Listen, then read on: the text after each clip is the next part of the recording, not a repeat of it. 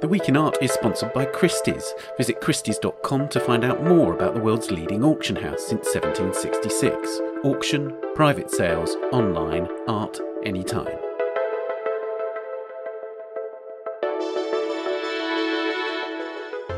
Hello, it's The Week in Art. I'm Ben Luke. This week, Frick Madison. The Frick collection has moved temporarily from its Gilded Age mansion to Marcel Breuer's 1960s building created for the Whitney Museum. So, what happens when the old masters meet brutalism?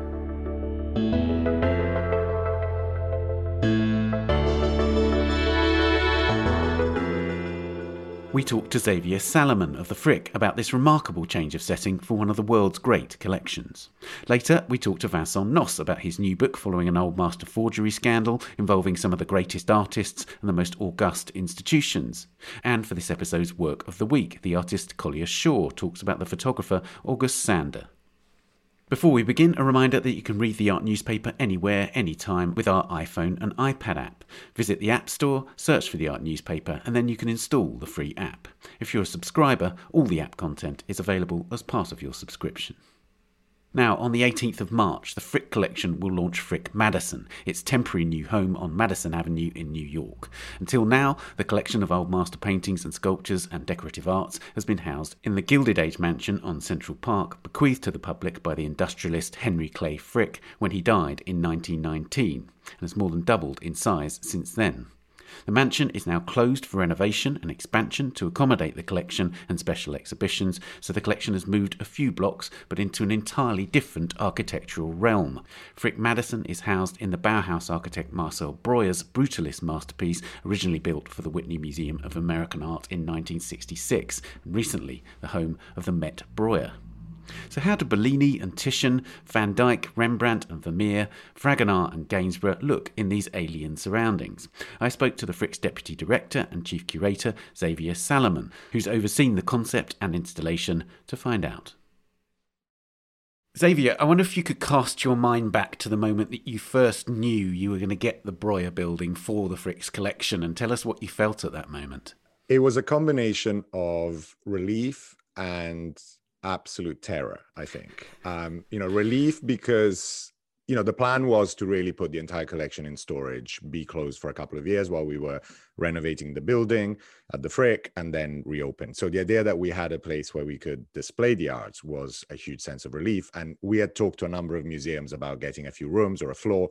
And so the idea of having an entire building where we could move the offices and the entire collection was absolutely exciting but terrifying because you know, imagine moving the Wallace collection to Barbican or the Jacquemart-André to the Centre Pompidou. I mean, it's just the idea of you know taking something out of its natural context, let's say, as we as we see it, and bring it into something that's totally alien. So as soon as we made that decision, it, there was a lot of thinking and a lot of backwards and forwards about what to do with the building. Did you try out in your minds and on paper all sorts of different alternatives? In other words, there wasn't a, just a preconceived idea, we're going to do it in the way that you've ended up doing it. No, absolutely. And the first phase was a lot of thinking, uh, a lot of backwards and forwards on various ideas you know you have a blank canvas and the blank canvas is exciting but at the same time it, it's also as i say terrifying because you have so many ways you could go. And i still think there are other solutions we could have used. I mean what we did is by no means the only the only option um, and I'm sure, you know, people will like it, people will criticize it, people will think it could have been done a different way. But out of all the choices, together with my team, we thought this was the most uh, logical one for us and the one we wanted to pursue and the one we thought was most interesting. But we definitely did play with all sorts of options. And at the beginning, we didn't really exclude anything. I mean, we started with even the idea of recreating the rooms in a building like the Breuer. So just sort of replicating the rooms or the spirit of the rooms. And then, of course, we went in the opposite direction and that's sort of where we got to. But also the the idea of how you redivide a collection like that you know if you're not following the room shapes what do you do? You know do you do it by themes? Do you do it by date do you do it by collecting history? So there were, there were many many options and and I still think some of them would have been interesting, but I think what we chose in the end was the most fitting one. I think, and the one that excited us the most. I mean, the key thing is that the Breuer building is unyielding to a certain degree, isn't it? It's an insistent space. I mean, when you look at these beautiful pictures that have started to emerge in, the, for instance, in the New York Times article, you know that gridded ceiling, the wooden floor and the stone floor, the character of the building is something you can't fight, right? No, you have to embrace it. And, you know, you have to think that this is a building that was designed to contain works of art, but it was designed to contain works of art that were conceived for a museum like that. And our collection is not. I always tell people there isn't a single object at the Frick that was created with the idea that it would go into a museum you know they're all things that are made for houses for for churches for a number of different buildings and patrons. But without any of them i think at any point between you know the the, the 13th century and the, the late 19th century thinking that these things were, were going to end up in a museum. While breuer created his building as an architect for contemporary art in the 1960s so white walls spaces that are there to accommodate the art of the 1960s and 50s and, and beyond so we, we had to play with that and we had to translate the Breuer building in a version that is more sympathetic to old masters, but also readapt our collection to a more not quite contemporary, but a more modern space. I mean, the Breuer is not a contemporary building; it's a it's a historic building, the same way that the Frick Mansion is a historic building. But it's really interesting that, isn't it? That the idea of the historic buildings, because of course there will be some people who will say, well, these works were meant to be seen in the kind of space that the Frick Mansion is. But of course, that too is a historicized space, isn't it? Yeah, absolutely. I mean, in some cases, you know, think of Gainsborough's portraits. I mean, they're made for the London homes or the country houses of a number of aristocrats in, in England you know, something like the Frick is definitely more sympathetic to those sort of pictures. You know, the dining room at the Frick is closer to, I mean, not in size, but I don't know, a space at Chatsworth or something like that. Uh, obviously, the Breuer building is totally different from that. You know, some of the sculptures, as I say, were made for churches. I mean, things were made for very different contexts. And and by the time you bring them to a museum, be it the Frick in the mansion or be it the Breuer, you are just interpreting those objects in a very different way. So, how do we do that in a way that is respectful to the objects, but it's also respectful to the building? We started with the idea that as much as people love to hate the Breuer building in, in New York, it is a masterpiece of architecture and it's it's it's a fascinating building and one that deserves our respect and appreciation of what it can do. And i have to say working with it in the last three years my appreciation for it has, has gone up. I mean i i knew it when it was the whitney i knew it when it was the met breuer and you know i saw countless exhibitions there. I never really thought of the building because i never really thought one day i would have to take care of that building and, and deal with it. Uh, but once you start analyzing the space what breuer does with the compression of space sort of releasing and compressing as you go through the staircase and up into different spaces keeping the floors fairly open architecturally the materials he uses all of that is is fascinating. And so we we also looked at a lot of other museums from that period you know modern museums that have old master collections and trying to get ideas from other other institutions as well Let, us talk about the way that you've done it because it, one of the things that really comes across from the literature from the guide for instance on bloomberg connects and from the small guide that you produced as well is that there's a tremendous sense of liberation in all this because you can actually put things together that you've not been able to, in particular particular bodies of work together that you just simply cannot do in the Frick Mansion. Yeah. I mean, you know, the Frick Mansion is not as stuck in time as people think. I mean, there is obvious, always this idea that, you know, nothing has ever changed at the Frick. You know, we're not a museum like the Stewart Gardner where they really cannot move things around you know we're more like the Wallace, where things have moved around over and over again, and you know it's very different now from how it was at the times of at the times of Wallace. Um, so we've moved things around, but you have certain constraints to do with the space, to do with the way things fit together. So you know it's a traditional hang in many ways. After the initial, as I say, terrifying sort of moment of of realizing we have to deal with this building, how do we do it? Then there was this moment of absolute excitement of you know we have no rules in a way. I mean, we we have this blank canvas what do we do with it? So there was a lot of thinking about what other people had done thinking about what we liked what we didn't like about other museums or other installations all over the world really. So there was a fair amount of traveling and thinking with the curatorial team about different places. Um, each one of us came with backgrounds of ideas of things we liked uh, and and so we started discussing that. I mean i had some visions in my head that were there from the very beginning and I have to say that I'm very happy to say that some of those visions did take life. You know, three years later, they've come to life, and they are pretty much what I was imagining. So I'm very happy that there was this this sense of what we could do in certain areas.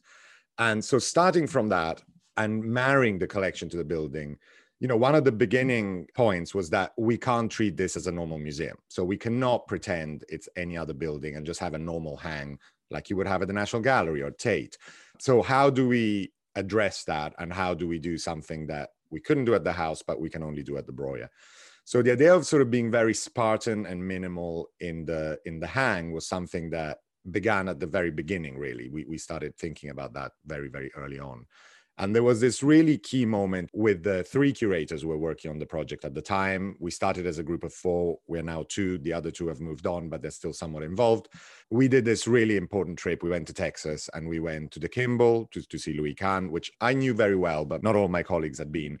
And we went to Marfa. And I thought Marfa to me was, having been there before, was a perfect example of how you can see works of art by themselves in a large space in a more modern way, which we don't usually associate with old masters. So that was one of the big sparks. And the drive to Marfa from Dallas became this sort of mythical time where we were really like discussing things, the four of us stuck in a car together, driving and, and sketching things and and talking about it nonstop for a long weekend. So that was really a, a kind of retreat where the whole idea sort of began to take shape and form. And of course, over the years, then a lot of things were changed and, and developed.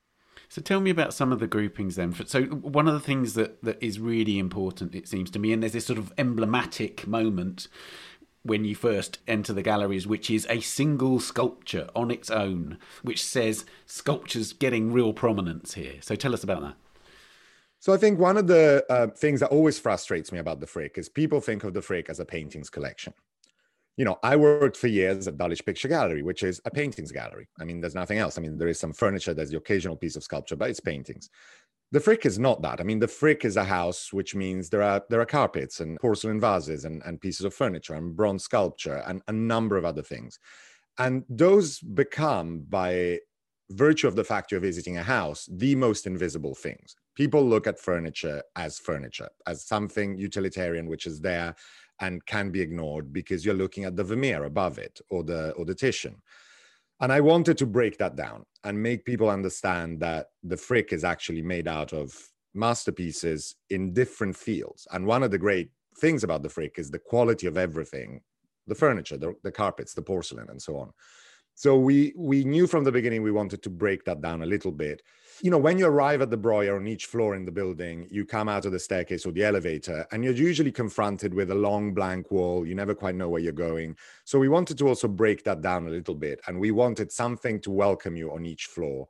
And we started with the idea, obviously, of a painting, but then it very quickly verged onto sculpture because you know they have something three-dimensional from another time welcoming you almost like another person that welcomes you to each floor. And so on the second floor we have a single sculpture. On the other floors the, the third and fourth we have a group of three sculptures on each one. And they're sort of the people of that geographical area or that country or that, or that, or that period that sort of welcome you in a way to each floor. And so that was an idea that we thought was very powerful and has worked very well and then the groupings are really arranged by chronology and, and geography, more or less, but with some exceptions. So we do have some thematic rooms, which are mostly divided by material. You know, our collection is a European collection, let's say 1200 to the late 1800s but we do have occasional exceptions. So we do have two incredible Indian carpets. We have some Chinese porcelain. Um, and those were the things that we wanted to highlight. But of course, we couldn't create a China or India geographical area because we don't have enough material. So, you know, we played Europe and Asia in our case off. And we wanted to also show interactions between the two continents, ways in which they were looking at each other and you know, it, it, it has worked quite well in terms of thinking about it as a progression of rooms where each room is in some way related to the room that comes after and always before. And of course, there's these lovely now united groups of Fragonards, for instance, and you're showing eight Van Dycks and you're showing seven Gainsboroughs all together in a way that you couldn't in the original building. Yeah. You know, it, it is interesting to focus on the strengths of the collection somehow even the weaknesses and i you know obviously i don't want to focus too much on the weaknesses but you know we're not an encyclopedic museum so we're not a museum where we represent western art as a museum like the national gallery the metropolitan museum would um, we just show what frick was interested in and acquired and what the museum has subsequently acquired following in his footsteps so you know if i ask people who is the artist who's best represented at the Frick, most people would find it actually quite hard to reply. And most people don't realize that we have eight portraits by Van Dyck. That's the top. It's then followed by seven portraits by Gainsborough, which in a way it's interesting in itself because it gives you a sense very immediately about the fact that Frick was interested in grand portraiture from the Western tradition. So those were the things we wanted to group together. Of course, you know, we're lucky we have three Vermeers. And so the idea of just having a room with the three Vermeers, we've never really done that. I mean, they've been shown in different spaces at the house, sometimes together, but usually in rooms with other things. So the idea of isolating them and, and, and seeing them under a different light and in a very different space was something that was very, very important to us, um, again, from the beginning. Um, so there are some rooms that are just by artists, others are more by periods and by, by school, let's say. I'm sure that to some people it may seem a little boring and a bit old fashioned, but actually it's the only way in which we haven't seen our collection at all. No one has ever been able to see these things together in the mansion. So we thought that out of all the options, that in a way was the most interesting and the one that reveals a lot about the museum. So, for example, on the second floor, where we focus on Northern art, north of the Alps, so basically Germany, Flanders, Holland, the Netherlands, um, we don't have a single three-dimensional object and we had to slightly cheat in terms of what welcomes you because what welcomes you is a french sculpture which i mean it is north of the alps but it's you know we, we don't have a single dutch or flemish three-dimensional object piece of furniture or piece of decorative art. Well as you go up you know most of the sculptures are on the italian floor most of the decorative arts are on the french floor the french and british floor again we have many sculptures and and furniture from from France. We don't have a single one from Britain. We don't have any British sculpture. We don't have any British furniture. So that I think becomes very apparent if you start noticing the absences as much as the as the presences. But then you realize that where there are presences, the strength is incredible. I mean, the quality for each of those rooms is is is remarkable, and that is a real testament to Frick as a collector and what he was interested in. So you've been able to set up these really interesting encounters using the building, haven't you? And there's this one particular image which has really grabbed me from the pictures, which is the Bellini, arguably your most famous painting, alongside one of Breuer's trapezoid windows, and it looks an astonishing connection. Yeah, and that was one of the starting points actually. So when we were planning to marry the building with the collection, one of the first things that came to my mind was, of course, you know, the windows in the Breuer building are very iconic. You know, they're one of the main characteristics of the building inside. So, how do we marry the windows with works of art? And so, what became apparent to me immediately was the idea that that match needed to be a sort of one-to-one match between the greatest works in the collection and the greatest features of the building. I mean, I, I, really just had this image from the beginning: a window, a Breuer window, the Bellini, a bench, nothing else. So creating a, a secular 1960s New York chapel, you know, like the Rothko Chapel in, in Houston. You know, you're surrounded by works of art. In this case, you have one incredibly powerful work of art it so works out that St. Francis, you know, the light is coming in and it looks like it's coming in from the window and he's looking out of the window. I mean, the whole thing works very, very well. The same way with the fourth floor, the grandest window of all is paired with the Fragonard room. And that, you know, again, the, the Fragonard room was a room that was designed to be in a pavilion with gardens all around and windows. And so having this inside outside, you know, unfortunately, we don't look out onto a garden, we don't look out onto Central Park, but you know, you have this relationship between interior and exterior in a way that works very well with a large window. So those were points where we started and then sort of constructed everything else almost around it. I'm intrigued by something that you said in the New York Times article, which speaks to how far you can go with a textbook modernist space in the sense that you say that hanging old masters on white is the kiss of death. So there were balances you had to strike between a yeah. very, very stark contemporary vision or modern vision alongside what does best for the paintings, right? Yeah, and it's I can't really explain why, but you know, whenever you hang old masters on a on a purely white wall, the sort of white cube model, let's say, it really doesn't work. And I think, you know, partly because none of those works were ever designed to be on a blank white wall. You know, modern and contemporary art is, you know, this idea of the white wall, the white gallery is something that most artists have in their heads these days as they're producing works for exhibitions and for museums. You know, Bellini was not thinking about that. I mean, even if the wall was light, it was probably some sort of cream color or gray color. You know, I've I haven't seen any sort of bright white walls in any old building in Europe. So you know, we, we did play with the idea early on of what can we do with the white. And then we decided that that was really not an option for us. But we focused on a color that would work with the building and with the works, which of course for us is gray, and working on different shades of gray. So throughout the building, you will encounter different grays that work very well with the art and with the building. So the idea of not introducing any color, no, you know, red galleries or blue galleries was something that again was there from from the beginning. So again, very Spartan, very clean, very minimal. But what ends up popping is the art. I mean, you immediately focus on the art. And one of the interesting things that we hadn't thought about is that what ends up having a huge value and a huge importance in the Breuer building are the frames, the gold frames which in a house like the Frick, they tend to disappear with the velvets on the walls and the, the sort of framing of the rooms and the stucco work. You know, you don't really notice it. But there in the sort of brutalist building, the frame really becomes a frame. It's sort of it's the boundary between the modern space you're inhabiting and the work of art. And many people have commented on it already, seeing the galleries, that the frames suddenly become a very different thing.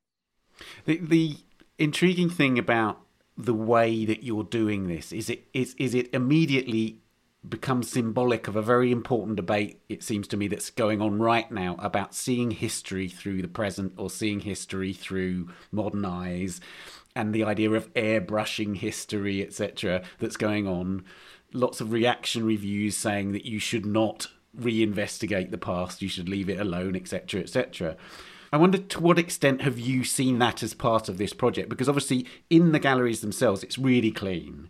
But for instance, there's this guide in which there are some very what we would call new art history ideas expressed about the paintings. And do you feel, in a way, that you are contending with a kind of view of history and a, and a take on history in this project? I mean, everyone does. I mean, it's whenever you're talking about history, you are interpreting history. I mean, we're living through the present. Anything that's in the past, already if it happened a day ago, you can interpret it in a number of different ways. I firmly believe that the past is important. And it's important, I think, in light of the present and the future. Uh, you know, learning our lessons from the past, I, I would imagine, I mean, at least I personally believe that is, is an important aspect of being a human being. And if we don't do that, then you know that's when human beings make mistakes over and over again, which is the case often. The traveling back in time in the past is a painful experience. And I think we need to just acknowledge that and confront that. We can't just imagine a past where everything was fine and wonderful and romantic and, you know, didn't people in the Middle Ages live so happily and, you know, it was so much better than now. I mean, that is just a ridiculous way to look at it. And looking at art in that way as well you know i i really hate it when art becomes a form of escapism of like oh let's look at this pretty bellini because i hate the world i'm living in right now. You know that's not the point at all. And you know those paintings are there to teach us lessons and for us to understand where we come from. And where we come from let's face it is a very dark and and problematic world and world that we created as human beings so, you know, going back in time is going back through wars, going back through injustices of a number of different ways. And I think thinking about works of art in a broader way is important that way. And I don't think we can just dismiss works of art from the past as something that's irrelevant because it's from the past. It is very relevant to us. And you know many artists themselves had problematic lives where you know people that i'm not sure any of us would like to spend the weekend with. Many of the messages in these works of art is not particularly great. We have a grand gallery of british portraiture at the Breuer you know we're surrounded by 15 portraits of white people white rich people. Why? You know let, let's think about that. And i don't think we can just hide and say oh this is you know irrelevant it should be destroyed we shouldn't look at it. We need to and we need to feel that uncomfortable pain. I mean, I live in New York City, which is a you know multicultural, very diverse city, and there I am surrounded by white faces in my museum. How do I explain that? And I think it's a question of explaining it and understanding it. We cannot rewrite history, and I don't think it's very useful to spend time condemning history and trying to put in a cupboard everything we don't like about the past. We need to just open the cupboard open, understand what it is that we don't like, and what it is that we can do to change that. And I think the times right now, I hope, are going to be a time of change for the future where people are reckoning that there have been a lot of things that we didn't think about or that we thought were okay when they're really not okay. And and learning from that. And learning from the past i think is absolutely fundamental. So you know even a painting like vermeer for example to give you a very brief example you know you look at a vermeer and you think oh isn't this pretty? It's a guy and a girl and they're talking and they're drinking a glass of wine. But then you know you learn more about it and the guy's wearing a hat made out of beaver pelt which came from canada. And the killing of beavers is something that ended up kind of compromising obviously the indigenous populations of canada who were exterminated because of the Western market for things like beaver pelt and wood and a number of other things. And, you know, Vermeer wasn't painting a felt hat because of that, but Vermeer was living in a world where this was happening. And I think it's very reductive to just think of Vermeer as a pretty artist who's just painting lovely little scenes that we can look at when we just had a fight with our partner and things at work are going badly and we just need a distraction. I think it's good to learn from these things and, and, and broaden our horizons.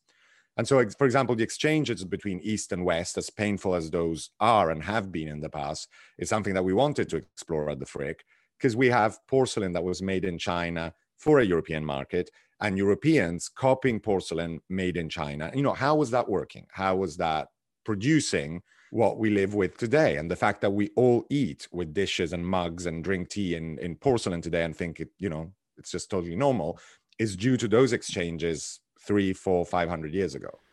So, lastly, Xavier, I wanted to ask what you're going to take back with you from this experience at the Breuer. Will we see a very different looking Frick mansion? Yes and no. We will see a different mansion in the sense that we're working on opening more of the mansion to the public. The second floor, it was always the intention of opening it to the public from when we opened in 1935, but for a number of reasons, it was used as offices and never really opened. So there will be almost 10 more galleries upstairs. So that will be different. And how we're going to display art there, it's still going to be within the language of the mansion of the Frick, but it will be different. Downstairs, the intention is to keep everything as much as it as it used to be. The you know the plan is not to change any of that dramatically. But what I'm hoping is that people will look at things in a different way. The Barbet Angel, that is one of the first thing you encounter on the second floor, well, the very first thing. I've already had members of staff asking me, was that in the museum? I've never seen that. Where was it? And you know, that was in the garden court at the Frick, where people have been sitting and and talking and, and looking at things for the last, you know, 85 years. And people don't notice it. It becomes invisible. So what I'm hoping to bring is people who had the fortune of seeing the collection at the Breuer at, at Frick Madison will be able to then have a new view on some of the objects and see them under a different light when they go back into the mansion. For us curators, I think it's the lesson of taking everything out of its context, starting from scratch, rethinking things.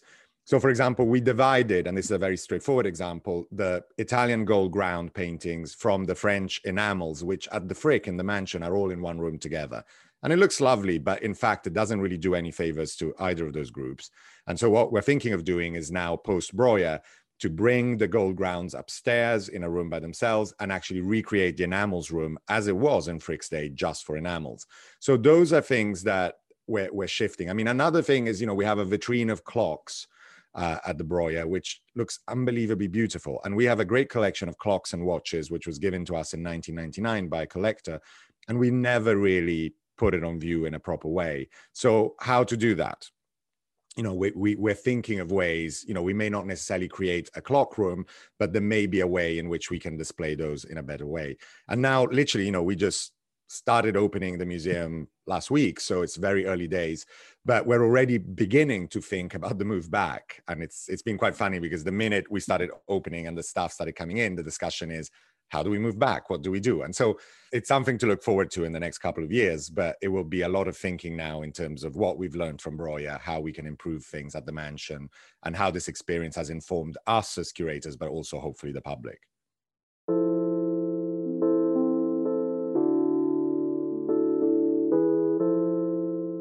Xavier, thank you very much for joining us on the podcast. Thank you, Ben.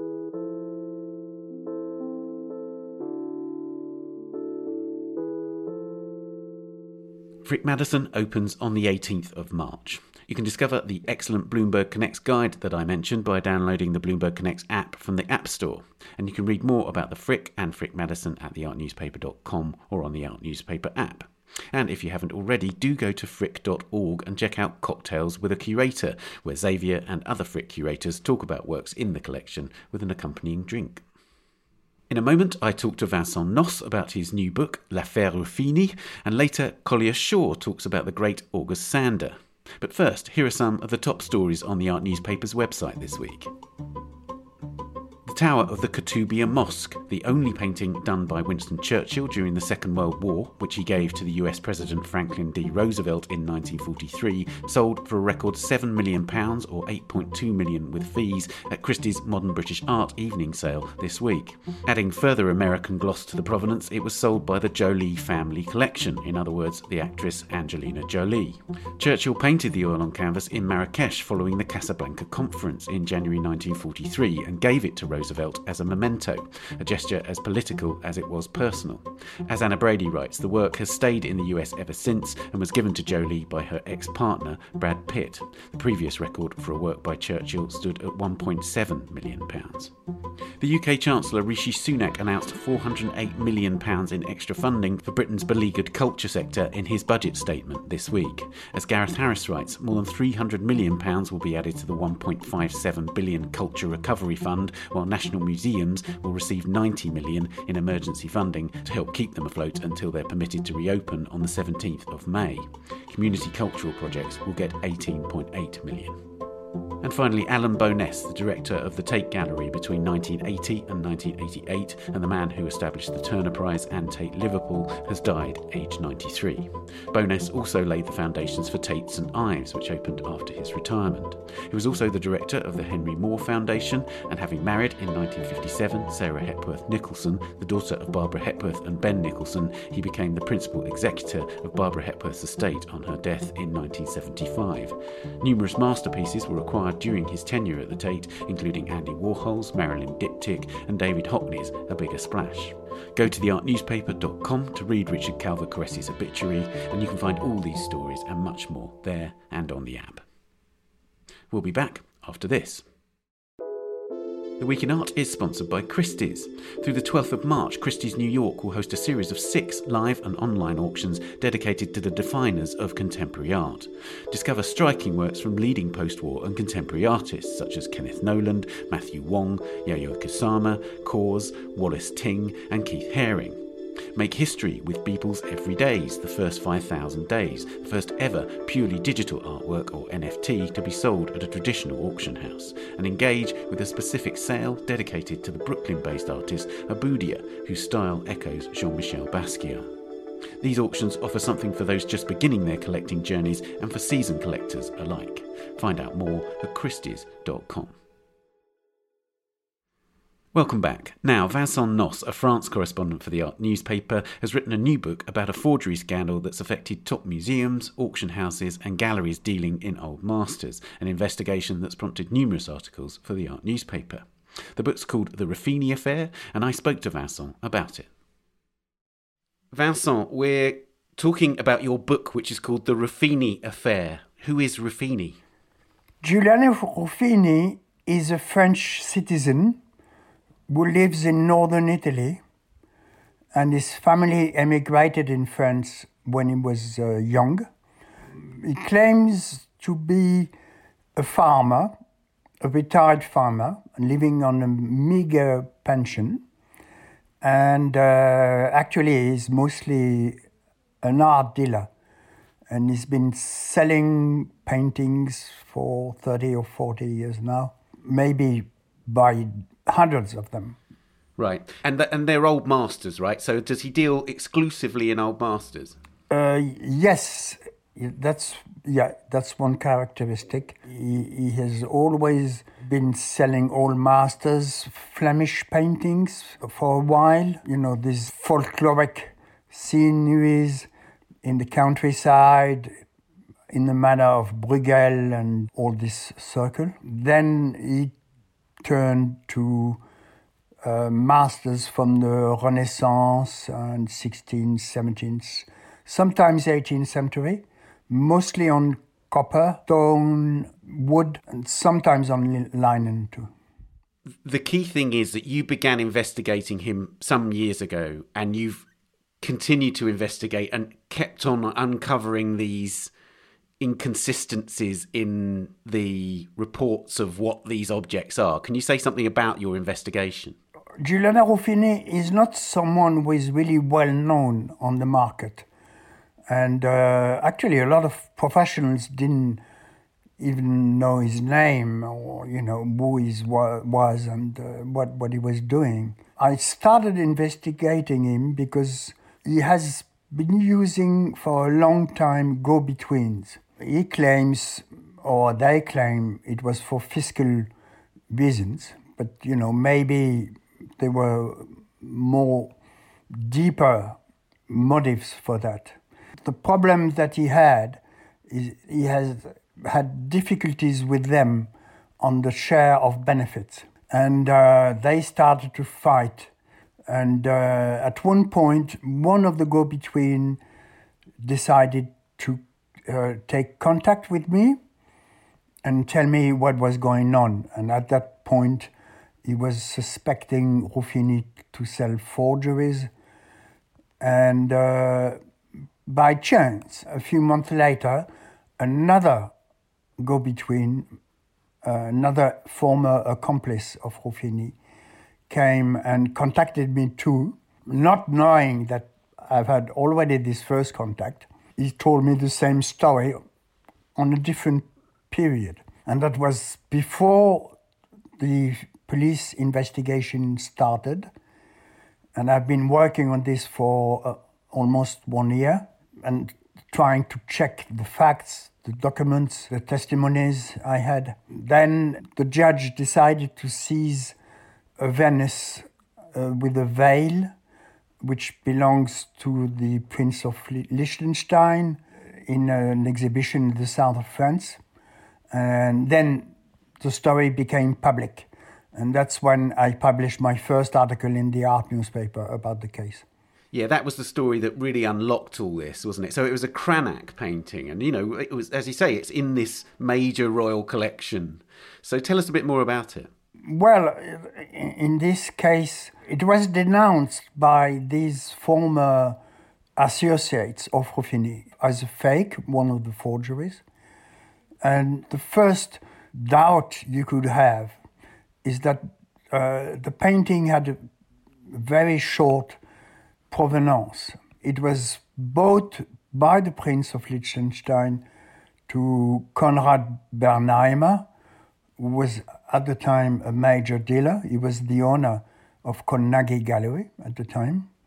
And he claimed that it came from a Belgian family who had owned it since the middle of the 19th century and the Prince of Liechtenstein accepted this provenance, and it was published uh, as so in uh, the catalogue.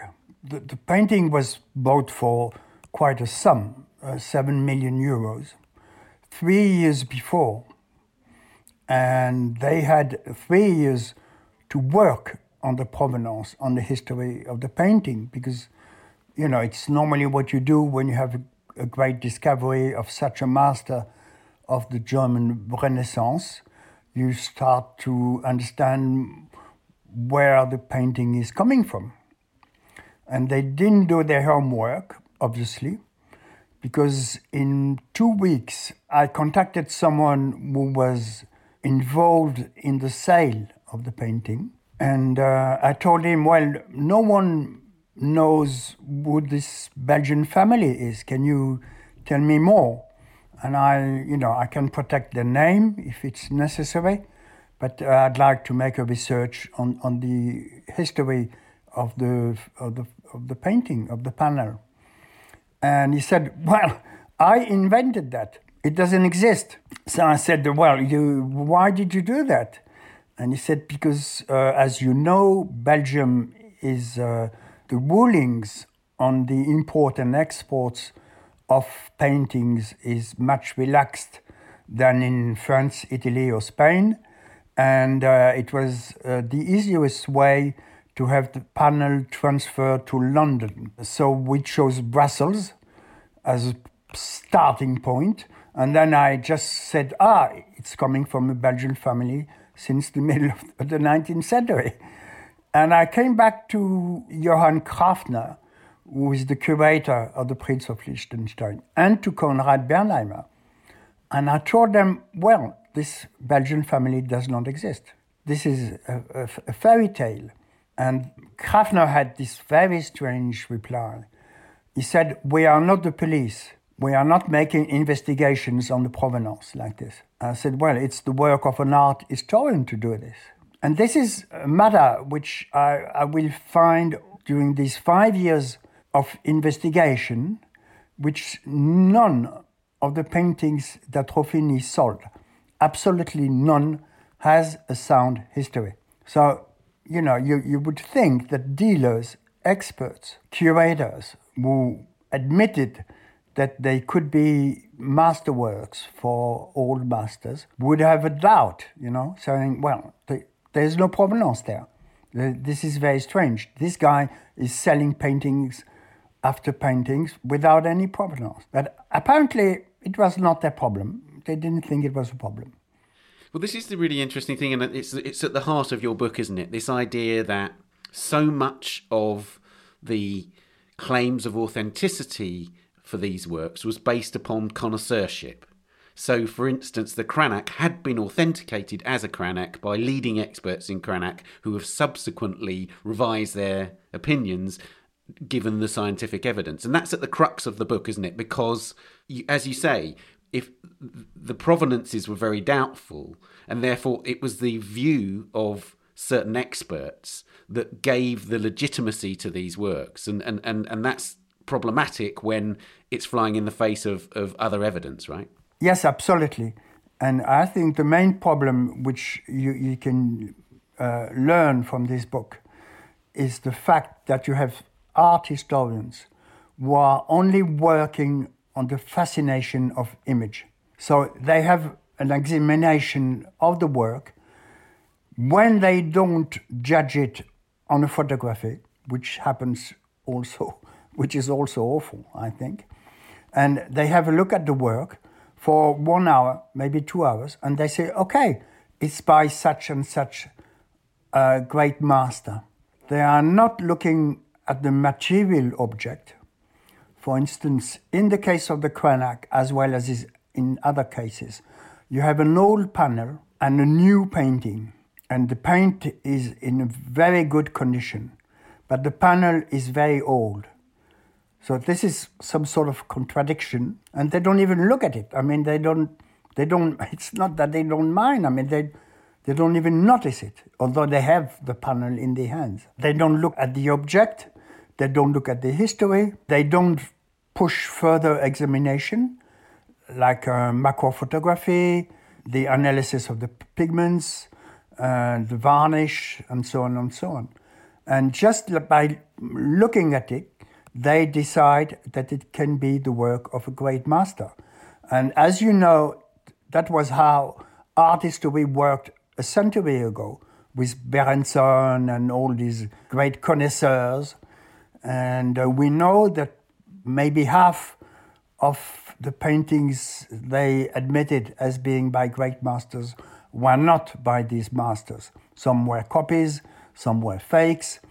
And um, I think there are too many experts now, too many specialists, too many curators who are still prisoners of this fascination, of this illusion coming from the image itself. That's really fascinating. And one of the key aspects of this is, for instance, in, in reference to the Cranach, Dieter Koepplin, who's a specialist in Cranach, he originally authenticated it and then when he saw macro photographs, that was the point when he revised his opinion. So what you're saying, in a sense, is that this speed of judgment, which, as you say, can be based on a on a, on a very quick viewing, is completely counterproductive because it doesn't take into account very detailed scientific evidence which we are now able to gather. In lots of in lots of these cases it's the scientific evidence that's disproved it right? So modern technologies versus old school connoisseurship as you say. Yes, and one problem that you also had is that these people do not communicate. So, uh, in some cases, Christie's had rejected paintings that Sotheby's sold afterwards, and they had, as you know, big problems about that, and even lawsuits and uh, you know very costly procedures. and that they didn't know that Christie's before had rejected the works. In the case of Koepplin, uh, I was the one who gave him the macro photographies, coming from a, another lab in Paris. But he didn't know that the, you know they existed. And when I send them to him, and I send them also to the Gunnar uh, Heydenreich, who is the great specialist of Cranach, both said, okay, it's not possible that it would be by Cranach. Uh, it's, it's, and they both said it's a modern forgery, it's a fake. They refuted it. Uh, when um, you have a look at the image, it's like when you go in an exhibition. I mean, we, we are all captivated by the image, by a beautiful image in, in a magazine, in the advert, in a museum, in, in a gallery. Uh, when you see the image, it looks fine. But for instance, Cranach used to paint the eyelashes one by one. And this you can only see that with a microscope. And in this case, uh, the so-called Cranach owned by the Prince of Liechtenstein, uh, the eyelashes were painted with a, just a brush stroke. So for them, it was obvious that Cranach would have never done that. Uh, when the, the way analysis of the pigment, one done by a, a, a, very good expert in London called Libby Sheldon, at the request of Christie's actually, she said there was a pigment uh, made of tin and lead, yellow, which have never appeared in Cranach workshop, and uh, which has not a very good result actually, and uh, not a very good appearance. And it's also because you make this work, you can understand that it can be a forgery. But if you don't do it, well, you, then you can be in big trouble. Let's talk about the lawsuit that you mentioned, which involved Sotheby's and a Frans Hals painting. So it was a, Frans Hals painting that was sold in a private sale by Sotheby's. It's been settled out of court now. But can you say something about that story? Because it was really important, wasn't it, in the end? Because what happened was Sotheby's then set about disproving its authenticity as a pro- as part of this process. Which so you had an auction house which had sold a work, then going back in and doing the provenance after the yes. fact, as it were. Yes, the the story of the so-called Hals portrait uh, is is amazing. First, it, it was proposed by Giuliano Ruffini through Christie's to the Louvre, and the Louvre said it's a masterwork. We want to buy it for five million euros they could not collect the money. And then it was bought by the British dealer Mark Weiss and someone who was a friend of him and a client and also an investor had a sort of financial company which even lended the money to Mark Weiss to pay half of his share. And um, his name is David Kowitz. Then it was sold through Sotheby's to a very big collector in Seattle for $11 million. When I understood that Giuliano Ruffini was a really problematic dealer, I went and contacted Sotheby's in Paris and told them, I know that you have sold several paintings, it was not the only one, coming from him, and the guy is a problem. So they contacted their clients and took the paintings back, uh, gave them to a lab, you know, Jamie Martin's lab in Williamstown.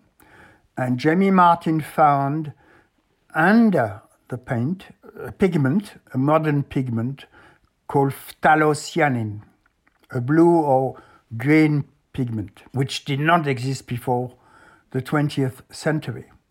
So how did it get there was another problem. There was a long discussion about that. But uh, the fact is that uh, it was obviously a forgery. So then Sotheby's decided to refund this very important client at once, good company's relationship with the clients, and asked to Mark Weiss and to David Kowitz to be refunded from uh, their own part of the benefit. And at first they refused, Mark Weiss uh, settled out of court uh, for uh, you know something around four million dollars, so uh, even more than the benefit that he had had from the sale. And uh, David Kowitz was really the main victim in this at the end of the chain because he said, No, I'm, I'm not reimbursing Sotheby's.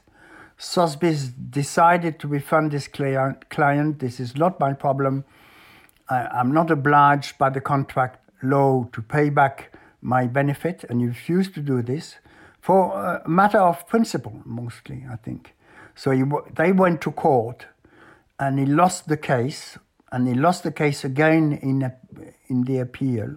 So he lost a lot of money, a lot of legal fees, uh, legal costs, and um, and the benefits, and uh, it had uh, from the sale, and uh, it, it, was really a sad story, I think, because mostly he's a collector, and he did this because he, he loved art, and he had this very special relationship with Mark Weiss, very friendly relationship with Mark Weiss, and he trusted Mark Weiss, and um, he, he was very hurt by all this, I think. The key thing to stress about this is that is that the people who have admired and authenticated these objects are at the absolute top of the pyramid of art historians, for instance. So there was an Orazio Gentileschi painting on lapis, which was included in a National Gallery exhibition mm. in London in 2014, I think it was, and it was called Making Colour. And it was talked about on a podcast by the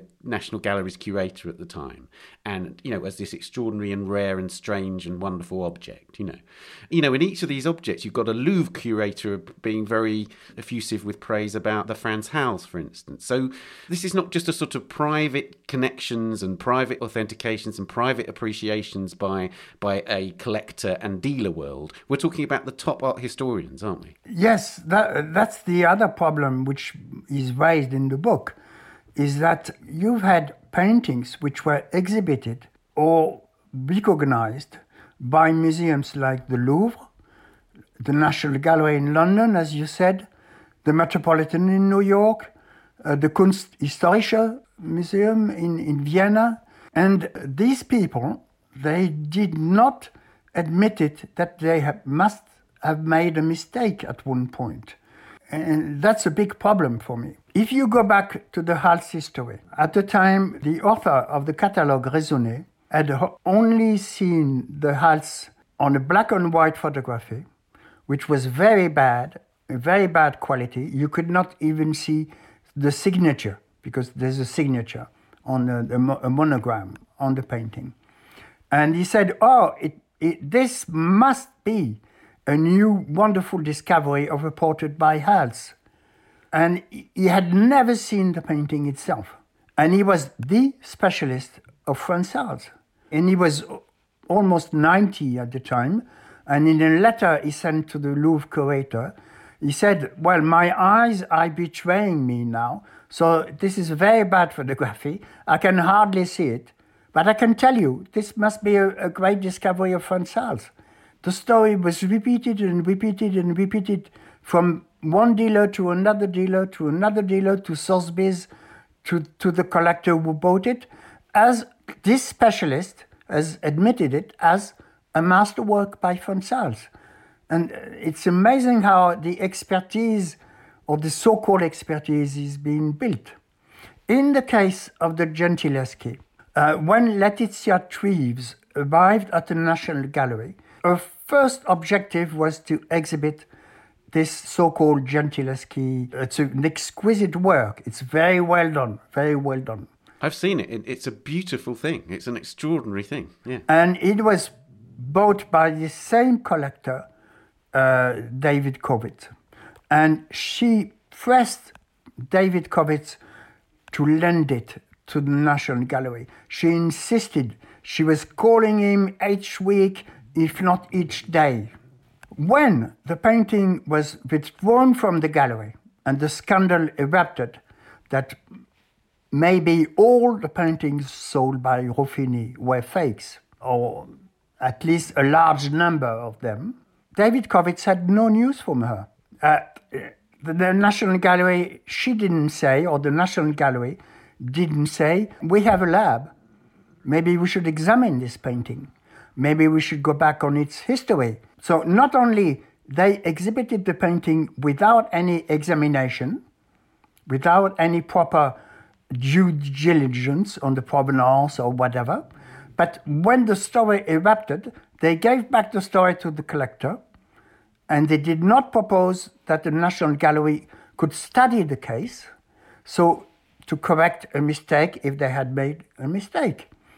And dealers sometimes are more diligent in accepting their own mistakes, maybe because it's part of the job, maybe because uh, it's their own money and their own image and reputation.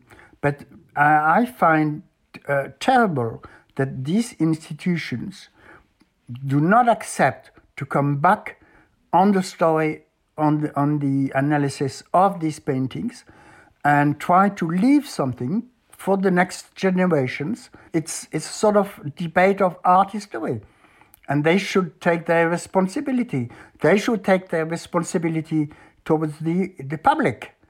They had legitimized these forgeries, if they are forgeries. And there's no room for self criticism there. And I think that's a sort of institutional pride or something like that, which is very harmful for art history and for the general education of the audience. There are lots of cases, of course, but but I wanted to ask a bit about who is the forger. If if these are forgeries, who is this painter, or are there multiple painters? So you know there is a French criminal investigation, which started a couple of years ago. They suspect that there are several painters. The, apparently, there is a great difference of making in the first period of the Flemish paintings, for instance. And uh, they, are, they have two or three names of possible painters, of suspects. But for the masterworks, which were sold for millions of euros or dollars or pounds, the main suspect is named Lino Frangia. So he's a painter who lives in northern Italy, not far from uh, where Ruffini lives. Uh, they became friends apparently through the sort of culture minister of Berlusconi named Vittorio Sgarbi, who is a very strange guy. There's a, I wrote a portrait of him in the book. He's a very, very strange and very suspicious guy. And the French police uh, suspects Lino Frangia to be the author of these masterworks uh, signed Frans Hals, uh, Cranach, Gentileschi, even Velasquez. That was a sort of challenge that they didn't succeed, and, and many others by uh, Renaissance, Italian Renaissance painters, for instance. And this isn't over by any stretch, is it, Vincent? This is very much an ongoing investigation. Yeah, this is an ongoing investigation. Not only the criminal investigation is still, you know, going on, but we still find paintings today. The last one being a so-called Bronzino, which was found uh, lent by a famous uh, American collection called Alana, and uh, it was seized last year in in the Parisian Museum, and it's like the Beltracchi case you will find other paintings like this. You, and you know, and this is one reason why we should really work on this, you know, on the forensic analysis and try to understand what was the process which led to this big failure of the art market.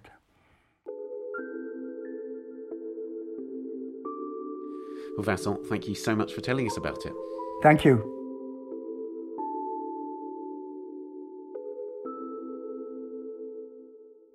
We reached out to the National Gallery for comment on Vincent's statements on the Orazio Gentileschi, but were told that the museum had nothing to add to a statement it released at the time it was reported. That statement said the gallery always undertakes due diligence research on a work coming on loan, as well as a technical examination.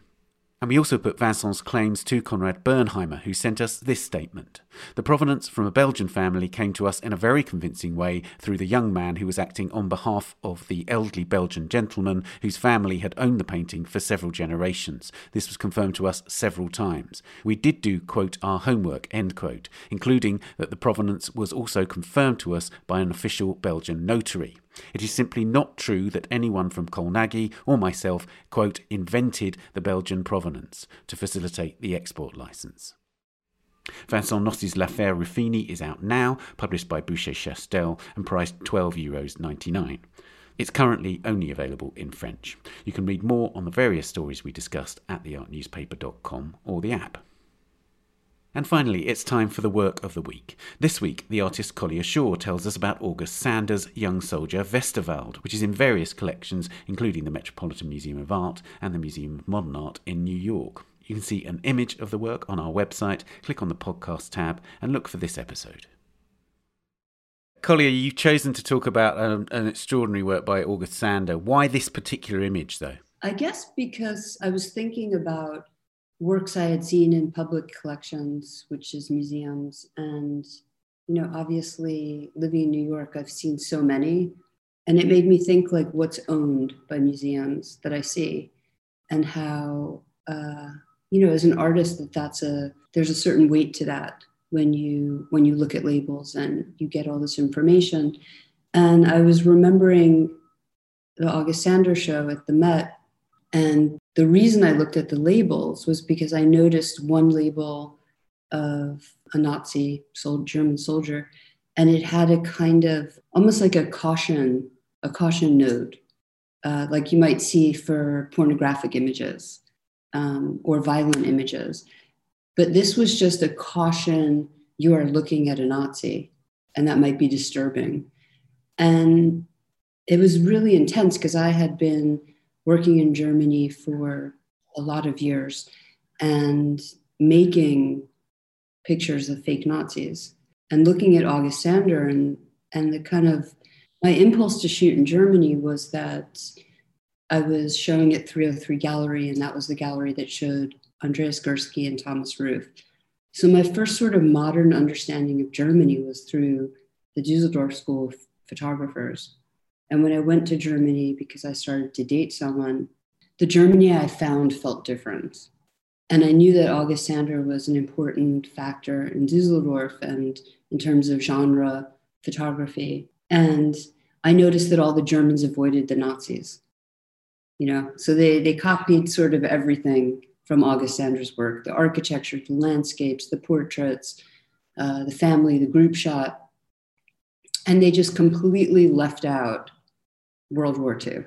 And so I thought, well, I'll make the work that Germans would make if they were American. And, and I started from that place. And I looked at Sander pictures and I, I looked at them for the uniforms. I made contact with a, a theater company in Berlin who rented me uniforms. And so the, the funny thing about that was that they would inadvertently tell me the status of the soldier picture that I was looking at. And there's there's one case, it's not this picture, but um, another picture where I was describing the outfit because in those days, I don't even think I had a cell phone to send a picture. And the person said, Oh, yeah, that's Hitler's private guard. And so that picture became a kind of, you know, inspired a whole other type of um, idea for me, which was, you know, if I made a picture of Hitler's guard and I had that person doing a certain activity, that I could somehow infiltrate Hitler's bunker. Anyway, just to circle back to the picture, it was like seeing my work in the Met and being cautioned about it. Just going back to your work, there's that work which features a figure called Andreas. It's all part of this Forests and Fields series, right? So this is in in Schwäbisch Gmünd, which is this town that you've returned to year after year, right? And in this work with Andreas, he is probably about the same age as the soldier in Sander's photograph, right? And and it seems to me that that's a terrifically powerful sort of relationship between your work and Sanders in the sense that these are humans and they're in very different contexts. Yes, they might be wearing the same uniform, but we're looking at you know that separation between the two images is is very profound as well right there's a couple of of German guys that that posed in uniforms because you can't just have one. You know, you got to build an army. And um, Andreas was one, Horst was another, Stefan was another, Herbert was another. Um, the picture that's very much like the um, Junger Soldat that we're talking about is this kid Horst, who was my nephew at the time. And um, he was the first person I photographed in Germany. That was the first work. And that's the work that's showing at KOW uh, KAU in Berlin. And I looked up that picture, and then I had a recollection of shooting Horst years later from what, you know, I first shot him when he was 13, wearing lipstick and, and posing, you know, in his grandfather's garden. And when I shot him again, he was in the army doing his, his service. So I kind of worked off of that picture from Sander with Horst in his own uniform, which naturally happened in the body of work because some of these kids, Herbert and Stefan and Horst, all went into the army. So at that point, I was shooting them in both fake uniforms and their own uniform. And I was watching them um, go through the process of fantasy about what being a soldier is to the reality of being a soldier and having kind of inhabited the psychic space of soldiers from the past because all these boys had put on essentially their grandfather's uniforms.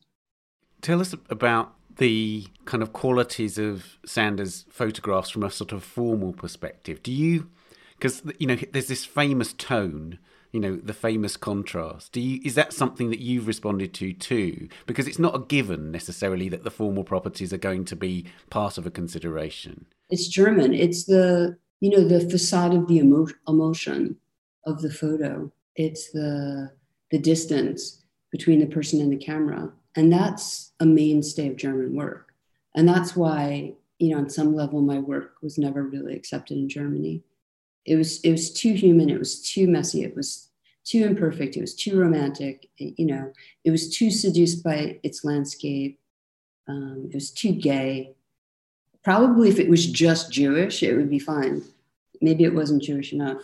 Um, but I think, you know, for me going into that body of work was because I thought the Germany I saw was not like the work. The people were quirkier, softer, weirder. Um, stuff is old forever. You know, you can make pictures in Gmünd and be in the 70s forever you know, and you can think about terrorism in the 70s and not the 40s because it's just stuck in that time period. And so, you know, I wanted to take pieces from that work or the idea of that work, but not to not to kind of fuse everyone together, but to say that there's a lot of difference. And I have different relationships to different people. I'm closer and further away. Um, and I think that that felt important. It felt important to make work that accomplished what Sander did in terms of, you know, bringing in difference, but also saying how I feel about it. I mean, the, the last picture in my book, well, the last couple of pictures, you know, say the last three pictures in, in Neighbors, the first volume Forest and Fields, is my great nephew Lucas, who was maybe two years old, born in Stuttgart, but wearing a Bavarian child's outfit. So he wasn't wearing the clothing from his region. And the picture after that was his great great uncle, who was a concentration camp officer in Dachau, and whose house I refused to go to until I decided I wanted to take a picture of a Nazi from my family. And so I suddenly accepted the invitation to go have sausage and cake and coffee. Everyone was very excited. And I was there as a hunter, as a Nazi hunter, you know, to take a picture of this guy. And my fantasy was to take it in his deathbed, but they put him in a wheelchair. But I made pictures of my nephew holding hands with this guy. And, you know, there, I looked at him I really looked at him and I wanted him to recognize my face. And, and at the same time, I thought, this is so absurd. It's so, so absurd and insane. And history is so crazy. And, um, and as artists, we are just bound to manipulate. We just do, you know? So, you know, I'm going into to Germany and I'm getting these costumes and I'm putting them on the street, which is illegal, and I'm dressing these boys in them. And each boy has a different relationship to being a Nazi. And there's one boy, Andreas, that's so beautiful. And um, I think Madonna owns a big picture of him. And she talked about it in Vogue once that the, the writer Hamish Bowles said, you know, what do people think of that picture? And she says, well, they think about it, and that's their that's what it's there for. And Andreas would complain that he never got to be a Vietnam soldier, that he's always stuck in the Nazi uniform, because there's a certain, you know, shame to that. And then another boy might be really curious and say, it's so helpful that we're trying on our history because it's kept for, from us. And so we don't really know it. And then another boy was afraid that I was making propaganda and I was a neo Nazi. So it, you know, all of those conversations create different expressions. Which and it returns us again to that first point that you made about the trigger warning, you know, next to the image. So did you see that as a sort of an affront? You said it sort of almost felt like a trigger warning about your own work. If you've gone and met that great uncle and you've actually stared this man in the face, it seems to me that can't all of us stare this Nazi in the face and confront our own humanity and its its terrible flaws? I mean, I did my due diligence. I did send his name to the Simon Wiesenthal Center, and they never wrote back. So I'm assuming whatever his business was, it wasn't uh, entirely brutal. Um, but I think you know my issue was this is this is the artist's work. This is Sanders' work, and it's specific, and it has all these things. And if you start going in and henpecking images and saying, oh, well, you might not want to look at this, or this might not be suitable for children, you're not really showing the intentionality of the work, you know, which is to kind of say, this is the entire place and look at it, you know, through one kind of standard technique of photography.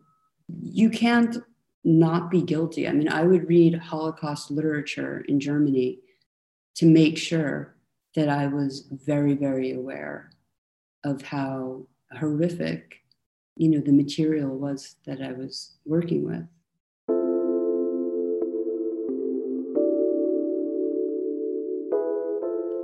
Collier, thank you so much for telling us about this amazing image. And it was a pleasure. Thanks so much for having me.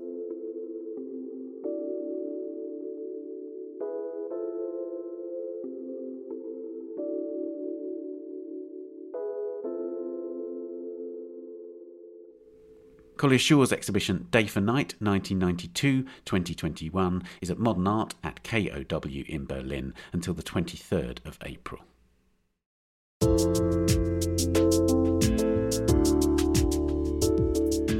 That's it for this episode. You can subscribe to the Art Newspaper at theartnewspaper.com. Click on the subscribe link at the top left of the page, and you'll find a range of subscriptions. And do subscribe to this podcast and our other podcast, A Brush With, if you haven't already done so. And please give us a rating or review if you've enjoyed it. You can also find us on Twitter at Tan Audio and on Facebook and Instagram, of course. The Week in Art is produced by Julia Michalska, Amy Dawson, and David Clack. And David also does the editing and sound design. Thanks to Xavier, to Vincent, and to Collier, and thank you for listening. See you next week. Bye for now. The Week in Art is sponsored by Christie's. Visit Christie's.com to find out more about the world's leading auction house since 1766. Auction, private sales, online, art, anytime.